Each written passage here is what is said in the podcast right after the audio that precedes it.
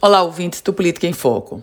A gente fala hoje sobre o uso político que detentores de mandato estão fazendo na hora de ajudar a população nesse momento de pandemia.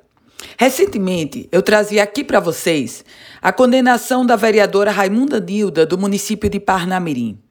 Essa cidadã estava distribuindo álcool em gel com sua propaganda eleitoral antecipada. E essa interpretação de que era propaganda eleitoral antecipada foi da própria Justiça Eleitoral, que condenou a vereadora Raimunda Nilda por propaganda eleitoral antecipada.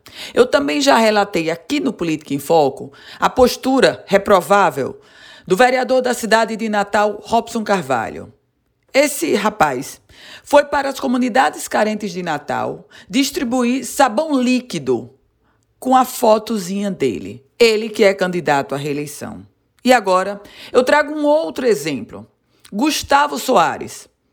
Esse rapaz é prefeito da cidade de Açu, principal município da região do Vale do Açu.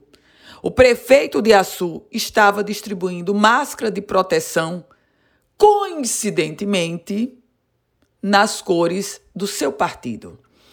A Prefeitura de Açu distribuindo máscara de proteção nas cores azul e vermelha.